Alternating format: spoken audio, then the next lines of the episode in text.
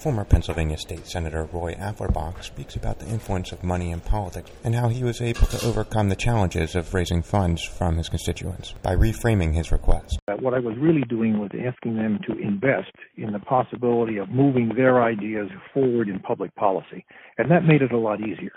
Uh, but the truth of the matter is that there nothing breeds uh, support like winning. And so after that first race, from that point on, I really didn't have any difficulty uh, raising funds. Stay tuned for more from former Pennsylvania State Senator Roy Afflerbach. Hello, and welcome to Public Interest Podcast with your host, Jordan Cooper, where we have been interviewing politicians, activists, advocates, and others since 2016 with the intention of ennobling public service, creating a platform for positive civil discourse, and facilitating dialogue with difference. This show is the antidote for those who are tired of hearing about what's going wrong with the world. We showcase people just like you who are working to leave the world better than they found it. And that's good news. And now a word from former President John F. Kennedy with his views on public service. Ask not what your country can do for you. Ask what you can do for your country. I'll remind you that this show is made possible by viewers like you. If you appreciate what we're doing here at Public Interest Podcast and enjoy this episode, please contribute $1 at publicinterestpodcast.com. Thanks for listening and enjoy the show. We're here today with Roy Afflerbach, a former Pennsylvania state senator, a Democrat who served in the state Senate from 1987 to 1998. He's also a former Pennsylvania state representative, the former mayor of Allentown, Pennsylvania, and interestingly, he's a former state Senate staffer. Uh, so he previously served as staff where he later was elected. Roy is the former president of County Cabs and is a former United States Air Force uh, public servant. So, Roy, thank you so much for joining us today. How are you doing? Well, it's my pleasure, Jordan, and thank you for having me. Uh, as your introduction indicated, I've been involved in public service to one degree or another for all of my adult life.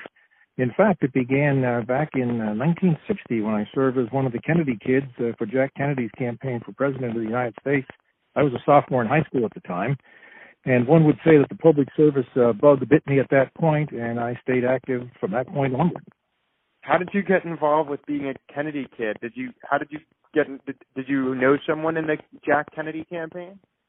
I did not at that point, but obviously the Democratic Party in the Lehigh Valley of Pennsylvania was recruiting uh, volunteers, and they happened to have made some sort of a visit to our high school. I don't remember just how that came about. And uh, I was not at that particular meeting, but friends of mine were, and uh, they came to see me and asked whether or not I would be interested in uh, joining, and I did, uh, simply because they were my friends. The more I learned about uh, Jack Kennedy, the more involved I became. But here's another interesting tidbit for you. Um, it, the bug had bitten me so well that by the time I was a senior two years later, uh, my friends in the high school elected me as mayor for a day, which was a program that we had with our local municipality. So one could say I became uh, really bitten by the bug. Was that in Allentown? Uh, no, it was in the the East Penn School District in the borough of Emmaus, which was uh, runs adjacent to the city of Allentown.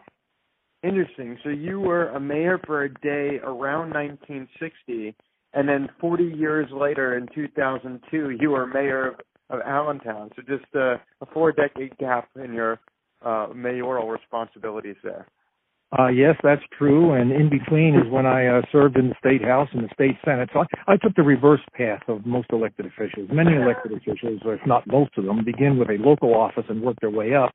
I started uh, somewhat at the intermediate level with the state house and then the senate, and then came back and again uh, responded to my friends who asked that I run for mayor of Allentown. I told them I would do so, but only for one term because I had already retired from the Senate at that point. I was ready to go on and uh, with my consulting firm. Yeah, why did you decide to re- did not seek reelection in 1998 to the state senate? I know that you started a lobbying firm. You've been working on ending animal cruelty.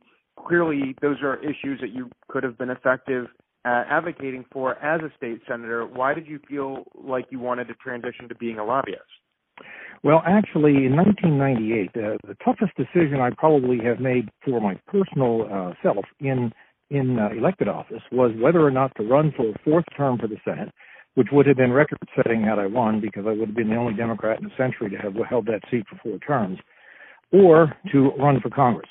Uh, I had not intended to run for Congress. However, our incumbent congressman decided to retire without providing any advance notice to anyone, and so we had a complete vacancy with no one in line ready to step up and run. I looked at that and said, you know, I did not want to have an empty uh, slot in front of me on the ballot. I was also sitting in the minority in the Senate, state Senate for a number of years, and that's no fun at all. So I thought, well, uh, we'll either go up or out, and uh, made a run for Congress. Interestingly enough, uh, by the time the primary elections were finished, as you might imagine, it was a wide open field once the seat became open. Um, now Senator Pat Toomey won the uh, fall election. So Pat and I have known each other for quite some time. And in fact, uh, many of my friends in the Democratic Party still hold me accountable for having Pat advance to where he is right now. Uh huh. Well, and he and uh, so you're so Pat and you had worked together in the state legislature, and uh, you're a Democrat, and and he's uh, what party is Pat Toomey? Uh, Pat is a Republican, but we did not work together in the state legislature. Uh, he was a businessman uh, in the city of Allentown in the Lehigh Valley uh, who chose to run for Congress when the seat opened up in 1998. And, and that's when we first uh, came to know one another. And why do your friends hold you responsible because you didn't beat them? Well, that's correct. Yes. They, and of course, they're the ones who didn't uh, vote you. They should have gotten to the ballot. well, of course, it's all in good humor at this point. But uh, the good news about it is that while Pat and I had a spirited campaign, we've been able to work together uh, across the aisle uh, all the time that he's in office. He uh, served six years in Congress and then kept his word to not seek a, uh, a fourth term. He was he he term limited himself and then came back a little bit later uh, after he left the, left the Club for Growth to run for the uh, United States Senate, and of course now is in his second term, having just been reelected in uh, 2016. Interesting. So, so you ran for Congress, and then you lost, and two years later, or a few years later, I guess four years later, you ran. You were asked to run for mayor of Allentown. So it was just there was one, and only for for one term. Was there some crucial some issue that uh, residents of Allentown requested your assistance with? How did they recruit you? Well, they recruited me, and and I learned also, uh, Jordan, that if you keep saying no to your friends over a period of time, they stop talking to you. Uh, they had been talking to me for several years about running for mayor of Allentown because they felt uh, there were two things I could do. The one was to provide leadership uh, in certain areas where the city needed leadership, and the other was because of my uh, long-term uh, connections to state government, I could probably bring state resources to assist the city. So uh, that's why I ended up running for mayor, but I agreed to do it on the basis that I would serve only one term. Now, only my closest friends knew that, of course. You don't uh, make a lame duck of yourself the same time you're running. But uh, by the time uh, we finished, I was able to have accomplished a couple of those goals, one of which was to upgrade the police department and have it become a uh, nationally certified police department, which I thought was absolutely essential for the third largest city in the Commonwealth. And of course, a couple of the other things were just putting the city on good financial footing uh, because I had the misfortune of becoming mayor just after the 9 11 attacks. And as people recall, the economy began to tank somewhat immediately thereafter. And the mid-sized cities were uh, considerably affected by that. So uh, we had a, a, tough few years, and I had to do the trifecta that well, I'm pretty much assured I probably would not have been reelected anyway. And that was uh, to raise taxes twice, uh, condense programs, and unfortunately have to lay off personnel at least for a short period of time. So, so you were somewhat uh, asked to run in order to bring more pork, more special projects and, and state funding back to Allentown and then you come into office and you see the economy tanked, as you say, after the September 11th attacks. And contrary to bringing more fund, state funds back to the to Allentown, you had to raise taxes and do public layoffs uh, and and consolidate programs. Were you ever able to get any state funds for special projects in Allentown, or was it really only about implementing the opposite of what many of your supporters had hoped that you would be able to accomplish? Well, it wasn't so much about bringing state funds back to Allentown. There's a number of different ways in which you can achieve state support and federal support. And in fact, uh, we were able to do that, and those ways help with things such as technical assistance. Uh, the city was in, in, drastic need of technical assistance in a number of different areas. And it, you could start with the park programs and look across recreation and so forth, right up to, as I mentioned, the police department. So simply obtaining technical assistance was a critical element. And again, because of these kinds of connections, I was able to bring in a police chief um, who had served in Chicago as well as Washington, D.C., and several inspectors uh, to help put our police department in in uh, proper condition. Uh, they were loaned to me actually, again by Chicago and from Washington D.C. Uh, simply because we knew the chiefs in both of those cities and were able to structure some assistance in that way. And I would also say from the Pennsylvania State Police. Uh, my deputy chief was actually a former deputy uh, director for the Pennsylvania State Police, and we brought him in, and that's how we rebuilt the police department. So, what were some of the? You said you upgraded the police department, and you were able to rebuild it, and that seems like one of the hallmarks of your tenure as mayor. Uh, what were some of the challenges facing the police department? It seems like Eastern Pennsylvania is probably not the most dangerous uh, part of the United States. What what what uh, sort of issues were facing the police department at the time? Well, we had a number of really tough issues. The first is that the equipment was not up to par where it needed to be for modern policing. The techniques utilized had not been upgraded for modern policing. We are in the corridor that runs from Philadelphia to Boston, and we became one of the local uh, trading areas, if you will, for all of the types of illicit activity from drugs to firearms and so forth because most people thought, just as you indicated, the city of Allentown, somewhere, you know, in a sleepy backwater area of the state, so to speak, where there's not a great deal of crime, not a great deal of police activity, good safe place to trade in contraband. So those were the challenges facing us, and including training and upgrading of uh, the command officers themselves, uh, which we did again through contacts that we had by sending them to the FBI Academy sponsored programs and things of that nature. Mm-hmm. Well, I'd like to go back to your very beginnings of your of your path in public service. Not quite all the way back to high school, but after you left the U.S. Air Force, um, eventually you became a staffer in the state senate and uh, an entrepreneur uh, running your own cab company. Could you speak about that evolution from uh, being a businessman and being a, uh, a staffer in the state legislature to deciding to run for state rep uh, for the first time in 1982? Sure. And truthfully, I became the owner of the cab company uh, because it was for sale in the small town of Emmaus, the small borough of Emmaus. That particular company served primarily a number of elderly individuals who needed transportation to get to the doctor and to get to grocery stores and so forth.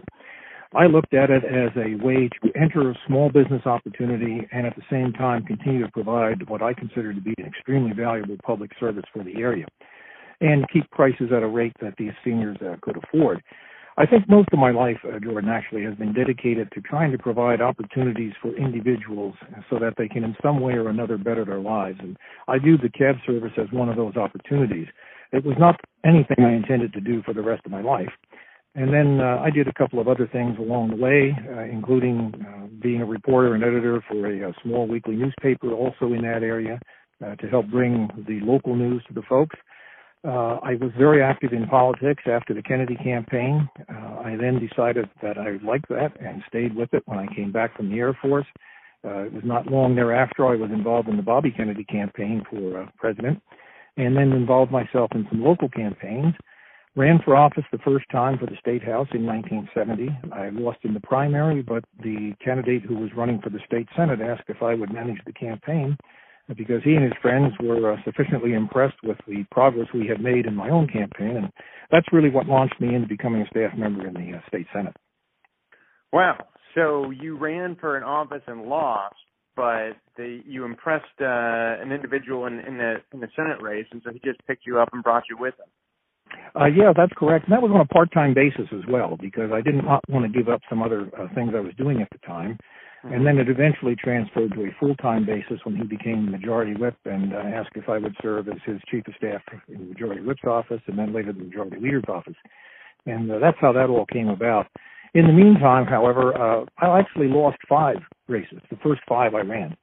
And they were for different offices, but every one of them I looked at as a learning experience. And then lo and behold, uh, after that, I won some 18 or 20 in a row. How did you have the stamina to run a sixth time after having lost the first five? well, as I said, I viewed it as a uh, learning opportunity. And I think one of the uh, uh, most effective learning opportunities that one has when one loses is okay, what did the winning candidate do, or what did the winning candidate have in terms of resources that we didn't do or didn't have? And we developed a method, this was long before computers, of course, we're talking about 19, early 1970s now And we developed a method by which we could identify frequency voters with enough volunteers to be able to go into the voter registration offices and literally go through the uh, documents one at a time and hand copy out the names and addresses of these frequency voters. And in that targeting process, which everyone does today because they can do it with computers, uh, we were able to gain the, um, the the edge that we needed to be able to overcome the money that was being spent against us. Was it difficult to continue going back to your same friends and your same neighbors and your same supporters asking for campaign contributions time and again after you had lost so many races? Well, we never really asked for a lot of campaign contributions. Uh, my my goal was that with the right people and enough volunteers, we could make up for what we didn't have in money. And by today's standards, of course, it seems like we spent almost nothing. Uh, but fundraising was always a difficult part for me. It's always been uh, tough for me to go and ask people simply to make a contribution on the hope that we might win. Uh, I began to adopt the concept that what I was really doing was asking them to invest in the possibility of moving their ideas forward in public policy. And that made it a lot easier. Uh, but the truth of the matter is that there nothing breeds uh, support like winning. And so after that first race, from that point on, I really didn't have any difficulty uh, raising funds for local races, state house races, state senate races. At the congressional race, that was a different story. I was outspent, I think, five to one in that congressional race. And uh, and do you think? And so, I'd like to ask you about the influence of political expenditures on the electorate. Uh, clearly, there's a correlation between sending, uh, well, spending money politically. I'd like to ask you how how it was spent on that congressional race. I presume television ads and radio ads and uh, ads in newspapers, and then maybe paid canvassers and paid phone bankers, uh, and and and uh, getting that narrative out there, and that voters will, based on name recognition, uh, primarily will will vote that person in. Is there any antidote to uh, uh, tackling uh, the influence of money in politics? Is there any way that uh, you can get yourself out there and make candidates competitive who don't have as much money? Today, that's extraordinarily difficult in the higher profile offices. In the more local offices, uh, school boards, uh, city councils, um, that sort of thing, uh, even the mayor's office in the smaller cities or the boroughs, uh, yes, you can overcome money. First of all, not a lot of candidates will spend a considerable amount of money in those races. And having volunteers do the old fashioned legwork of door to door and the candidate themselves doing door to door can clearly win those elections because you're, you're not going up against millions and millions of dollars. But when you're looking at a state senate race today in Pennsylvania, you're looking at, especially in a competitive race, you're looking at a half a million dollar run. Now, that's considerably higher than it was when I was running for those offices. If you're looking at a congressional race uh, in Pennsylvania, you're looking at several millions of dollars uh, per candidate. It's virtually impossible to overcome that unless you've got at least a similar amount of money. Because today, uh, as I said earlier, with computers and the ability to move data around that rapidly, uh, to buy your television ads. Uh, newspaper ads are hardly available anymore. The newspaper industry has taken such a hit and, and slipped down. So it requires the money to be able to just get your name out and get your ideas out. Going door to door is hard to match against five or six mailers coming in uh, through the postal service from your opposition or watching television commercials, 30 second television commercials over and over and over again for weeks before the election. So the basic answer to your question is that the uh, until we find a way to better address this issue of the overabundance of money in politics, we're going to continue to have a tough time. What would you say to voters who are appalled by the influence of money in politics and they are subjected uh, themselves to receiving the mail and to seeing the ads? What would you suggest to them that they do in order to overcome the influence of money and to try to help themselves uh, select the candidate who would best represent their own interests. What they really must do is become active themselves, not as a candidate, but in willingness to leave their home, go to public meetings where candidates are speaking, get to know the candidates firsthand in that fashion, uh, pay attention as much as they can to whatever the media is reporting, uh, radio, television, uh, newspapers where they still exist and have a general circulation. And they have the ability, the voters that is, have the ability to change changes if they pay attention and become active. Uh, I would have to say, in many ways, um, the election of President uh, Trump has been one of the best things that could happen to our democracy because it has focused for people just how important it is to pay attention to these elections.